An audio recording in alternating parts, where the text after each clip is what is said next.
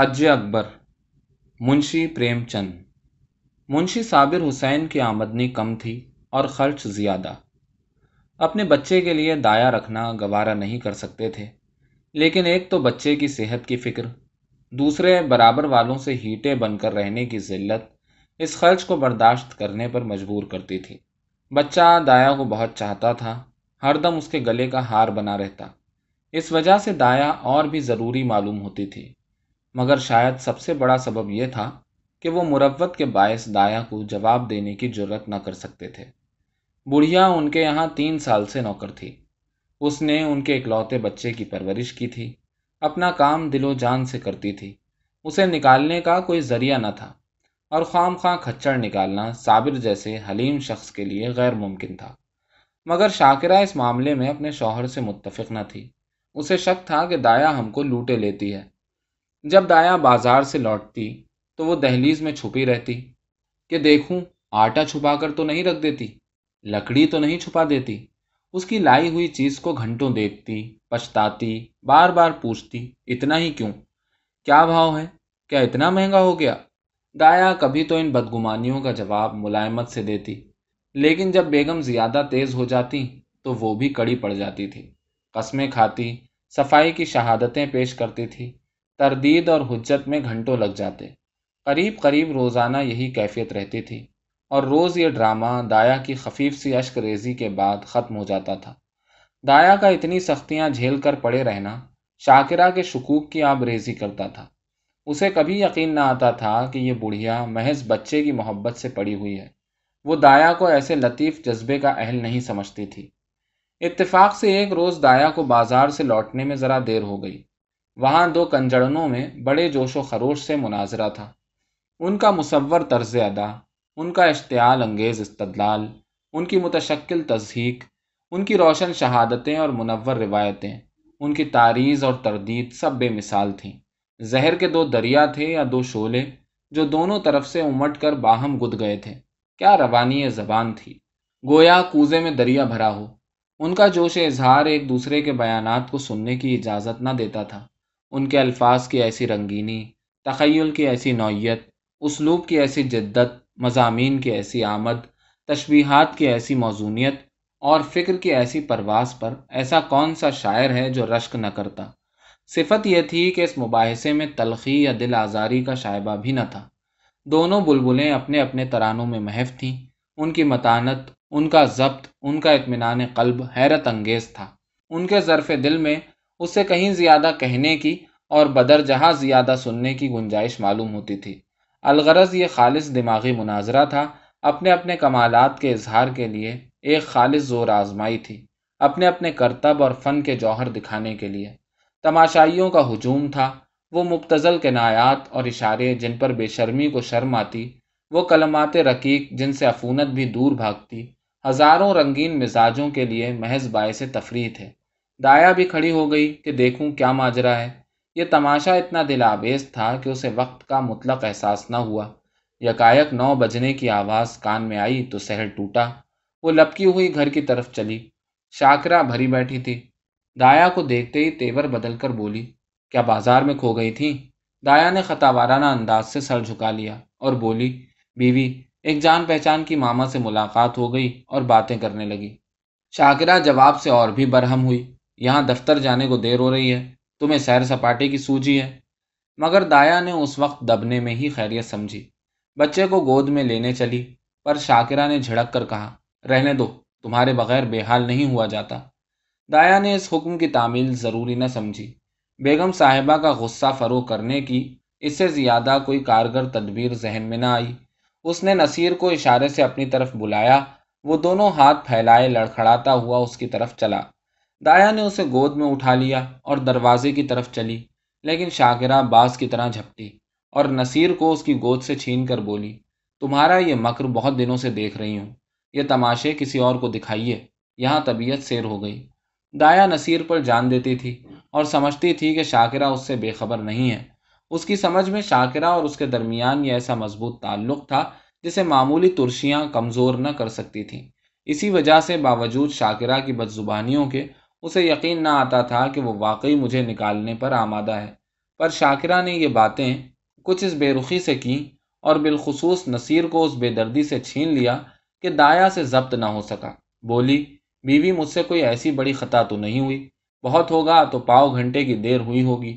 اس پر آپ اتنا جھلا رہی ہیں۔ صاف صاف کیوں نہیں کہہ دیتی کہ دوسرا دروازہ دیکھو؟ اللہ نے پیدا کیا ہے تو رزق بھی دے گا۔ مزدوری کا کال تھوڑا ہی ہے۔ شاکرہ نے کہا تو تمہاری یہاں کون پرواہ کرتا ہے؟ تمہاری جیسی مامائیں گلی گلی ٹھوکریں کھاتی پھرتی ہیں۔ دایا نے کہا ہاں خدا آپ کو سلامت رکھے۔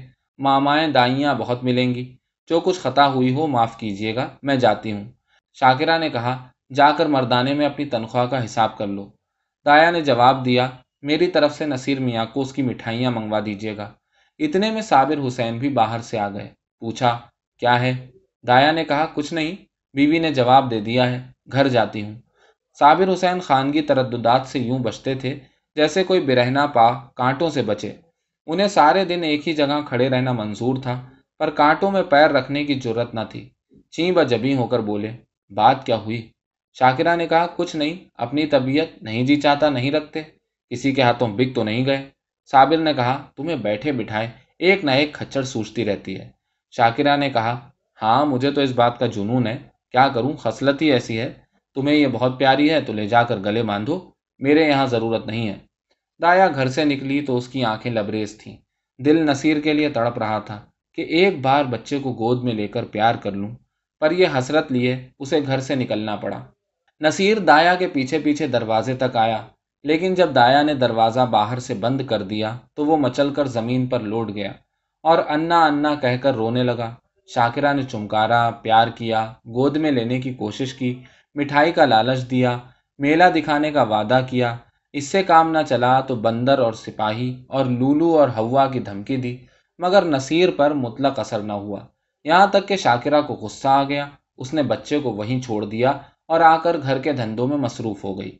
نصیر کا منہ اور گال لال ہو گئے، آنکھیں سوج گئیں، آخر وہیں زمین پر سسکتے سسکتے سو گیا۔ شاکرہ نے سمجھا تھا، تھوڑی دیر میں بچہ رو دھو کر چپ ہو جائے گا۔ پر نصیر نے جاگتے ہی پھر انا کی رٹ لگائی۔ تین بجے صابر حسین دفتر سے آئے اور بچے کی یہ حالت دیکھی تو بیوی کی طرف قہر کی نگاہوں سے دیکھ کر اسے گود میں اٹھا لیا اور بہلانے لگے۔ آخر نصیر کو جب یقین ہو گیا کہ دایا مٹھائی لینے گئی ہے تو اسے تسکین ہوئی۔ مگر شام ہوتے ہی اس نے پھر چیخنا شروع کیا۔ انا مٹھائی لائی؟ اس طرح دو تین دن گزر گئے۔ نصیر کو انا کی رٹ لگانے اور رونے کے سوا اور کوئی کام نہ تھا۔ وہ بے ضرر کتا جو ایک لمحے کے لیے اس کی گود سے جدا نہ ہوتا تھا۔ وہ بے زبان بلی جسے تاک پر بیٹھے دیکھ کر وہ خوشی سے پھولا نہ سماتا تھا۔ وہ تائرے بے پرواز جس پر وہ جان دیتا تھا۔ سب اس کی نظروں سے گر گئے۔ وہ ان کی طرف آنکھ اٹھا کر بھی نہ دیکھتا۔ انا جیسی جیتی جاگتی پیار کرنے والی، گود میں لے کر گھمانے والی، تھپک تھپک کر سلانے والی، گا گا کر خوش کرنے والی چیز کی جگہ ان بے جان چیزوں سے پر نہ ہو سکتی تھی۔ وہ اکثر سوتے سوتے چونک پڑتا اور انا انا پکار کر ہاتھوں سے اشارہ کرتا، گویا اسے بلا رہا ہے۔ انا کی خالی کوٹری میں جا کر گھنٹوں بیٹھا رہتا۔ اسے امید ہوتی تھی کہ انا یہاں آتی ہوگی۔ ان کوٹری کا دروازہ بند پاتا تو جا کر کباڑ کھٹکھٹاتا کہ شاید انا اندر چھپی بیٹھی ہو۔ صدر دروازہ کھلتے سنتا تو انا انا کہہ کر دوڑتا، سمجھتا کہ انا آ گئی۔ اس کا گدرایا ہوا بدن گھل گیا۔ گلاب کے سے رخسار سوکھ گئے۔ ماں اور باپ دونوں اس کی موہنی ہنسی کے لیے ترس ترس کر رہ جاتے۔ اگر بہت گدگدانے اور چھیڑنے سے ہنستا بھی، تو ایسا معلوم ہوتا دل سے نہیں، محض دل رکھنے کے لیے ہنس رہا ہے۔ اسے اب دودھ سے رغبت تھی نہ مصری سے، نہ میوے سے، نہ میٹھے بسکٹ سے، نہ تازی عمرتیوں سے۔ ان میں مزہ تھا جب انا اپنے ہاتھوں سے کھلاتی۔ اب ان میں مزہ نہ تھا۔ دو سال کا ہونہار لہلہاتا ہوا شاداب پودا مرجھا کر رہ گیا۔ وہ لڑکا جسے گود میں اٹھاتے ہی نرمی، گرمی اور وزن کا احساس ہوتا تھا، اب استخا کا ایک پتلا سا رہ گیا تھا۔ شاکرہ بچے کی یہ حالت دیکھ دیکھ کر اندر ہی اندر کڑتی اور اپنی حماقت پر پچھتاتی۔ صابر حسین جو فطرتاً خلوت پسند آدمی تھے، اب نصیر کو گود سے جدا نہ کرتے تھے۔ اسے روز ہوا کھلانے جاتے، نت نئے کھلونے لاتے، پر مرجھایا ہوا پودا کسی طرح نہ پنپتا تھا۔ دایا اس کی دنیا کا آفتاب تھی۔ اس قدرتی حرارت اور روشنی سے محروم ہو کر سبزی کی بہار کیوں کر دکھاتا؟ دایا کے بغیر اب اسے چاروں طرف اندھیرا سناٹا نظر آتا تھا۔ دوسری انا تیسرے ہی دن رکھ لی تھی، پر نصیر اس کی صورت دیکھتے ہی منہ چھپا لیتا تھا۔ گویا وہ کوئی دیونی یا بھتنی ہے۔ عالم وجود میں دایا کو نہ دیکھ کر نصیر اب زیادہ تر عالم خیال میں رہتا۔ وہاں اس کی اپنی انا چلتی پھرتی نظر آتی تھی۔ اس کی وہی گود تھی، وہی محبت، وہی پیاری باتیں۔ وہی پیارے پیارے گیت، وہی مزیدار مٹھائیاں، وہی سہانا سنسار، وہی دلکش لیل و نہار۔ اکیلے بیٹھے انا سے باتیں کرتا، انا کتا بھونکے، انا گائے دودھ دیتی، انا اجلا اجلا گھوڑا دوڑتا۔ سویرا ہوتے ہی لوٹا لے کر دایا کی کوٹری میں جاتا اور کہتا، انا پانی پی، دودھ کا گلاس لے کر اس کی کوٹری میں رکھاتا اور کہتا، انا دودھ پلا۔ اپنی چارپائی پر تکیا رکھ کر چادر سے ڈھانک دیتا۔ اور کہتا، انا سوتی۔ شاکرہ کھانے بیٹھتی تو رکابیاں اٹھا اٹھا کر انا کی کوٹری میں لے جاتا اور کہتا، انا کھانا کھائے گی۔ انا اس کے لیے اب ایک آسمانی وجود تھی، جس کی واپسی کی اسے مطلق امید نہ تھی۔ وہ محض گزشتہ خوشیوں کی دلکش یادگار تھی، جس کی یاد ہی اس کا سب کچھ تھی۔ نصیر کے انداز میں رفتہ رفتہ تفلانہ شوخی اور بیتابی کی جگہ ایک حسرت ناک توکل، ایک مایوسانہ خوشی نظر آنے لگی۔ اس طرح تین ہفتے گزر گئے۔ برسات کا موسم تھا، کبھی شدت کی گرمی، کبھی ہوا کے ٹھنڈے جھونکے، بخار اور زکام زور کا تھا۔ نصیر کی نحافت ان موسمی تغیرات کو برداشت نہ کر سکی۔ شاکرہ احتیاطاً اسے فلالین کا کرتا پہنائے رکھتی، اسے پانی کے قریب نہ جانے دیتی، ننگے پاؤں ایک قدم نہ چلنے دیتی، مگر رتوبت کا اثر ہو ہی گیا۔ نصیر کھانسی اور بخار میں مبتلا ہو گیا۔ صبح کا وقت تھا، نصیر چارپائی پر آنکھیں بند کیے پڑا تھا۔ ڈاکٹروں کا علاج بے سود ہو رہا تھا۔ شاکرہ چارپائی پر بیٹھی اس کے سینے پر تیل کی مالش کر رہی تھی اور صابر حسین صورت غم بنے ہوئے بچے کو پردرد نگاہوں سے دیکھ رہے تھے۔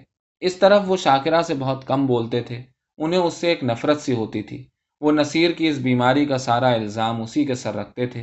وہ ان کی نگاہوں میں نہایت کم ظرف سفلا مزاج، بے حص عورت تھی۔ شاکرہ نے ڈرتے ڈرتے کہا، آج بڑے حکیم صاحب کو بلا لیتے شاید انہی کی دوا سے فائدہ ہو۔ صابر حسین نے کالی گھٹاؤں کی طرف دیکھ کر ترشی سے جواب دیا، بڑے حکیم نہیں، لقمان بھی آئیں تو اسے کوئی فائدہ نہ ہوگا۔ شاکرہ نے کہا، تو کیا آپ کسی کی دوا ہی نہ ہوگی؟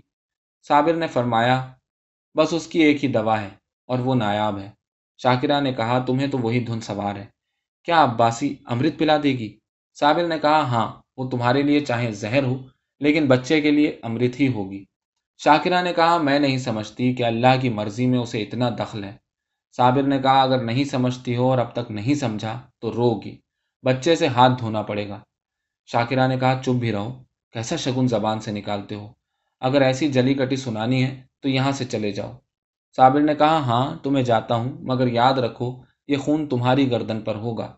اگر لڑکے کو پھر تندرست دیکھنا چاہتی ہو تو اس عباسی کے پاس جاؤ، اس کی منت کرو، التجا کرو۔ تمہارے بچے کی جان اسی کے رحم پر منحصر ہے۔ شاکرہ نے کوئی جواب نہ دیا۔ اس کی آنکھوں سے آنسو جاری تھے۔ صابر حسین نے پوچھا، کیا مرضی ہے؟ جاؤں؟ اسے تلاش کروں؟ شاکرہ نے کہا، تم کیوں جاؤ گے؟ میں خود چلی جاؤں گی۔ صابر نے کہا، نہیں، معاف کرو، مجھے تم پر اعتبار نہیں ہے۔ نہ جانے تمہارے منہ سے کیا نکل جائے، کہ وہ آتی بھی ہو تو نہ آئے۔ شاکرہ نے شوہر کی طرف نگاہ ملامت سے دیکھ کر کہا ہاں اور کیا؟ مجھے اپنے بچے کی بیماری کا قلق تھوڑی ہی ہے۔ میں نے شرم کے مارے تم سے کہا نہیں، لیکن میرے دل میں بار بار یہ خیال پیدا ہوا ہے۔ اگر مجھے دایا کے مکان کا پتہ معلوم ہوتا تو میں اسے کب کی منا لاتی؟ وہ مجھ سے کتنی ہی ناراض ہو، لیکن نصیر سے اسے محبت تھی۔ میں آج ہی اس کے پاس جاؤں گی، اس کے قدموں کو آنسوؤں سے تر کر دوں گی، اور وہ جس طرح بھی راضی ہوگی، اسے راضی کروں گی۔ شاکرہ نے بہت ضبط کر کے یہ باتیں کہیں، مگر امڈے ہوئے آنسو اب نہ رک سکے۔ صابر حسین نے بیوی کی طرف ہمدردانہ نگاہ سے دیکھا اور شرمندہ ہو کر بولے، میں تمہارا جانا مناسب نہیں سمجھتا۔ میں خود ہی جاتا ہوں۔ اب باسی دنیا میں اکیلی تھی۔ کسی زمانے میں اس کا خاندان گلاب کا سرسبز شاداب درخت تھا۔ مگر رفتہ رفتہ خزاں نے سب پتیاں گرا دیں۔ باد حوادث نے درخت کو پامال کر دیا اور اب یہی ایک سوکھی ٹہنی ہرے بھرے درخت کی یادگار باقی تھی۔ مگر نصیر کو پا کر اس کی سوکھی ٹہنی میں جان سی پڑ گئی تھی۔ اس میں ہری بھری پتیاں نکل آئی تھیں۔ وہ زندگی جو اب تک خشک اور پامال تھی، اس میں پھر رنگ و بو کے آثار پیدا ہو گئے تھے۔ اندھیرے بیابان میں بھٹکے ہوئے مسافر کو شمع کی جھلک نظر آنے لگی تھی۔ اب اس کا جو حیات سنگریزوں سے نہ ٹکراتا تھا۔ وہ اب ایک گلزار کی آبیاری کرتا تھا۔ اب اس کی زندگی محمل نہیں تھی، اس میں معنی پیدا ہو گئے تھے۔ عباسی نصیر کی بھولی بھولی باتوں پر نثار ہو گئی، مگر وہ اپنی محبت کو شاکرہ سے چھپاتی تھی۔ اس لیے کہ ماں کے دل میں رشک نہ ہو۔ وہ نصیر کے لیے ماں سے چھپ کر مٹھائیاں لاتی اور اسے کھلا کر خوش ہوتی۔ وہ دن میں دو دو تین تین بار اسے اپٹن ملتی کہ بچہ خوب پروان چڑھے۔ وہ اسے دوسروں کے سامنے کوئی چیز نہ کھلاتی کہ بچے کو نظر نہ لگ جائے۔ ہمیشہ دوسروں سے بچے کی کم خوری کا رونا رویا کرتی۔ اسے نظر بد سے بچانے کے لیے تعویذ اور گنڈے لاتی رہتی۔ یہ اس کی خالص مادرانہ محبت تھی جس میں اپنے روحانی احتراز کے سوا اور کوئی غرض نہ تھی۔ اس گھر سے نکل کر آج عباسی کی وہ حالت ہو گئی جو تھیٹر میں یکایت بجلیوں کے گل ہو جانے سے ہوتی ہے۔ اس کی آنکھوں کے سامنے وہی صورت ناچ رہی تھی۔ کانوں میں وہی پیاری پیاری باتیں گونج رہی تھی۔ اسے اپنا گھر پھاڑے کھاتا تھا۔ اس کال کوٹری میں دم گھٹا جاتا تھا۔ رات جوں توں کر کے کٹی۔ صبح کو وہ مکان میں جھاڑو دے رہی تھی۔ یکایک تازے حلوے کی صدا سن کر بے اختیار باہر نکل آئی۔ مان یاد آ گیا، آج حلوہ کون کھائے گا؟ آج گود میں بیٹھ کر کون چہکے گا؟ وہ نغمہ مسرت سننے کے لیے، جو حلوہ کھاتے وقت نصیر کی آنکھوں سے، ہوٹوں سے اور جسم کے ایک ایک عزو سے برستا تھا، عباسی کی روح تڑپ اٹھی۔ وہ بے قراری کے عالم میں گھر سے نکلی کہ چلوں، نصیر کو دیکھاؤں، پر آدھے راستے سے لوٹ گئی۔ نصیر عباسی کے دھیان سے ایک لمحے کے لیے بھی نہیں اترتا تھا۔ وہ سوتے سوتے چونک پڑتی، معلوم ہوتا نصیر ڈنڈے کا گھوڑا دبائے چلا آتا ہے۔ پڑوسنوں کے پاس جاتی تو نصیر ہی کا چرچا کرتی۔ اس کے گھر کوئی آتا تو نصیر کا ہی ذکر کرتی۔ نصیر اس کے دل اور جان میں بسا ہوا تھا۔ شاکرہ کی بے رخی اور بدسلوکی کے ملال کے لیے اس میں جگہ نہ تھی۔ وہ روز ارادہ کرتی کہ آج نصیر کو دیکھنے جاؤں گی۔ اس کے لیے بازار سے کھلونے اور مٹھائیاں لاتی۔ گھر سے چلتی، لیکن کبھی آدھے راستے سے لوٹ آتی۔ کبھی دو چار قدم سے آگے نہ بڑھا جاتا۔ کون منہ لے کر جاؤں؟ جو محبت کو فریب سمجھتا ہو، اسے کون منہ دکھاؤں؟ کبھی سوچتی کہیں نصیر مجھے نہ پہچانے تو بچوں کی محبت کا اعتبار کیا۔ نئی دایا سے پرج گیا ہو۔ یہ خیال اس کے پیروں پر زنجیر کا کام کر جاتا تھا۔ اس طرح دو ہفتے گزر گئے۔ عباسی کا دل ہر دم اچاٹ رہتا، جیسے اسے کوئی لمبا سفر درپیش ہو۔ گھر کی چیزیں جہاں کی تہاں پڑی رہتی، نہ کھانے کی فکر، نہ کپڑے کی۔ بدنی ضروریات بھی خلائے دل کو پر کرنے میں لگی ہوئی تھیں اتفاق سے اسی اسنا میں حج کے دن آ گئے۔ محلے میں کچھ لوگ حج کی تیاریاں کرنے لگے۔ عباسی کی حالت اس وقت پالتو چڑیا کسی تھی، جو قفس سے نکل کر پھر کسی گوشے کی تلاش میں ہو۔ اسے اپنے تئیں بھلا دینے کا یہ ایک بہانہ مل گیا۔ آمادہ سفر ہو گئی۔ آسمان پر کالی گھٹائیں چھائی ہوئی تھیں اور ہلکی ہلکی پھواریں پڑ رہی تھیں۔ دہلی اسٹیشن پر زائرین کا ہجوم تھا۔ کچھ گاڑیوں میں بیٹھے تھے، کچھ اپنے گھر والوں سے رخصت ہو رہے تھے۔ چاروں طرف ایک کوہرام سا مچا ہوا تھا۔ دنیا اس وقت بھی جانے والوں کے دامن پکڑے ہوئے تھی۔ کوئی بیوی سے تاکید کر رہا تھا، دھان کٹ جائے تو تالاب والے کھیت میں مت بو دینا۔ اور باغ کے پاس گیہوں، کوئی اپنے جوان لڑکے کو سمجھا رہا تھا۔ اسامیوں پر بقایا لگان کی نالش کرنے میں دیر نہ کرنا۔ اور دو روپیہ سینکڑے سود ضرور مجرا کرا لینا۔ ایک بوڑھے تاجر صاحب اپنے منیم سے کہہ رہے تھے، مال آنے میں دیر ہو تو خود چلے جائیے گا اور چلتو مال لیجیے گا، ورنہ روپیہ پھنس جائے گا۔ مگر خال خال ایسی صورتیں بھی نظر آتی تھیں۔ جن پر مذہبی ارادت کا جلوہ تھا۔ وہ یا تو خاموش آسمان کی طرف تاکتی تھیں یا محو تصویر خوانی تھی۔ عباسی بھی ایک گاڑی میں بیٹھی سوچ رہی تھی۔ ان بھلے آدمیوں کو اب بھی دنیا کی فکر نہیں چھوڑتی۔ وہی خرید و فروخت، لین دین کے چرچے۔ نصیر اس وقت یہاں ہوتا تو بہت روتا۔ میری گود سے کسی طرح نہ اترتا۔ لوٹ کر ضرور اسے دیکھنے جاؤں گی۔ گرمی کے مارے کلیجہ بھونا جاتا ہے۔ اتنی گھٹا امڈی ہوئی ہے، برسنے کا نام نہیں لیتی۔ معلوم نہیں یہ ریل والے کیوں دیر کر رہے ہیں۔ جھوٹ موٹ ادھر ادھر دوڑتے پھرتے ہیں۔ یہ نہیں کہ چٹ پٹ گاڑی کھول دیں۔ مسافروں کی جان میں جان آئے۔ یکائک اس نے صابر حسین کو بائسیکل لیے پلیٹ فارم پر آتے دیکھا۔ ان کا چہرہ اترا ہوا تھا اور کپڑے تر تھے۔ وہ گاڑیوں میں جھانکنے لگے۔ عباسی محض یہ دکھانے کے لیے کہ میں بھی حج کرنے جا رہی ہوں، گاڑی سے باہر نکل آئی۔ صابر حسین اسے دیکھتے ہی لپک کر قریب آئے اور بولے، کیوں عباسی؟ تم بھی حج کو چلی عباسی نے فخریہ انکسار سے کہا ہاں یہاں کیا کروں؟ زندگی کا کوئی ٹھکانہ نہیں، معلوم نہیں کب آنکھیں بند ہو جائیں۔ خدا کے یہاں منہ دکھانے کے لیے بھی تو کوئی سامان چاہیے۔ نصیر میاں تو اچھے ہیں۔ صابر نے کہا، اب تو تم جا رہی ہو۔ نصیر کا حال پوچھ کر کیا کرو گی؟ اس کے لیے دعا کرتی رہنا۔ عباسی کا سینہ دھڑکنے لگا۔ گھبرا کر بولی، کیا دشمنوں کی طبیعت اچھی نہیں ہے؟ صابر نے کہا، اس کی طبیعت تو اسی دن سے خراب ہے۔ جس دن تم وہاں سے نکلی۔ کوئی دو ہفتے تک تو شب و روز انا انا کی رٹ لگاتا رہا۔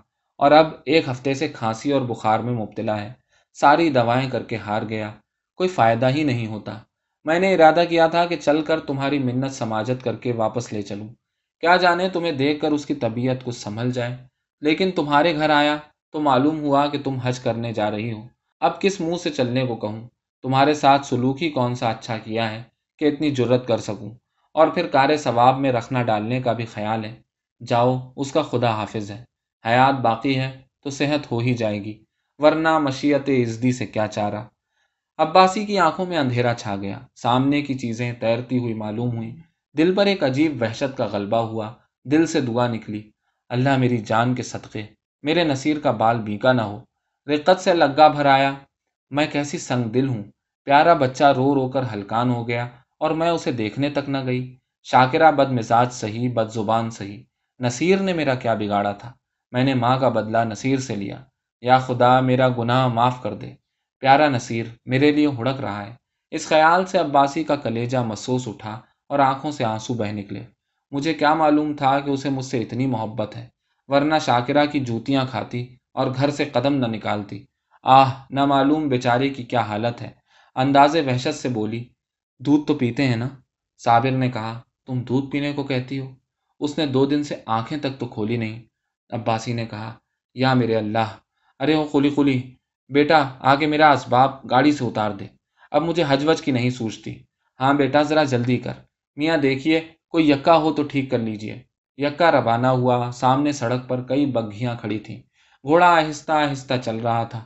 عباسی بار بار جھنجھلاتی تھی اور یکے بان سے کہتی تھی بیٹا، جلدی کر، میں تجھے کچھ زیادہ دے دوں گی۔ راستے میں مسافروں کی بھیڑ دیکھ کر اسے غصہ آتا تھا۔ اس کا جی چاہتا تھا گھوڑے کے پر لگ جاتے، لیکن جب صابر حسین کا مکان قریب آ گیا تو عباسی کا سینہ زور سے الجھنے لگا۔ بار بار دل سے دعا نکلنے لگی، خدا کرے سب خیر و عافیت ہو۔ یکا صابر حسین کی گلی میں داخل ہوا۔ دفتن عباسی کے کان میں کسی کے رونے کی آواز آئی۔ اس کا کلیجہ منہ کو آ گیا۔ سر تیورا گیا۔ معلوم ہوا دریا میں ڈوبی جاتی ہوں۔ جی چاہا یکے سے کود پڑوں۔ مگر ذرا دیر میں معلوم ہوا کہ کوئی عورت میکے سے جدا ہو رہی ہے۔ تسکین ہوئی۔ آخر صابر حسین کا مکان آ پہنچا۔ عباسی نے ڈرتے ڈرتے دروازے کی طرف تاکا۔ جیسے کوئی گھر سے بھاگا ہوا یتیم لڑکا شام کو بھوکا پیاسا گھر آئے اور دروازے کی طرف سہمی ہوئی نگاہ سے دیکھے کہ کوئی بیٹھا تو نہیں ہے۔ دروازے پر سناٹا چھایا ہوا تھا۔ باورچی بیٹھا حقہ پی رہا تھا۔ عباسی کو ذرا ڈھارس ہوئی۔ گھر میں داخل ہوئی تو دیکھا کہ نئی دایا بیٹھی کچھ پکا رہی ہے۔ کلیجہ مضبوط ہوا۔ شاکرہ کے کمرے میں گئی تو اس کا دل گرما کی دوپہری دھوپ کی طرح کاپ رہا تھا۔ شاکرہ نصیر کو گود میں لیے دروازے کی طرف ٹکٹکی لگائے تاک رہی تھی۔ غم اور یاس کی زندہ تصویر۔ عباسی نے شاکرہ سے کچھ نہیں کہا۔ نصیر کو اس کی گود سے لے لیا اور اس کے منہ کی طرف چشم پورنم سے دیکھ کر کہا، بیٹا نصیر، آنکھیں کھولو۔ نصیر نے آنکھیں کھولی۔ ایک لمحے تک دایا کو خاموش دیکھتا رہا، تب یکایک دایا کے گلے سے لپٹ گیا اور بولا، انا آئی انا آئی۔ نصیر کا زرد ملچھایا ہوا چہرہ روشن ہو گیا، جیسے بجھتے ہوئے چراغ میں تیل پڑ جائے۔ ایسا معلوم ہوا گویا وہ کچھ بڑھ گیا ہے۔ ایک ہفتہ گزر گیا، صبح کا وقت تھا، نصیر آنگن میں کھیل رہا تھا۔ صابر حسین نے آ کر اسے گود میں اٹھا لیا اور پیار کر کے بولے، تمہاری انا کو مار کر بھگا دیں؟ نصیر نے منہ بنا کر کہا نہیں، روئے گی۔ اب باسی بولی، کیوں بیٹا؟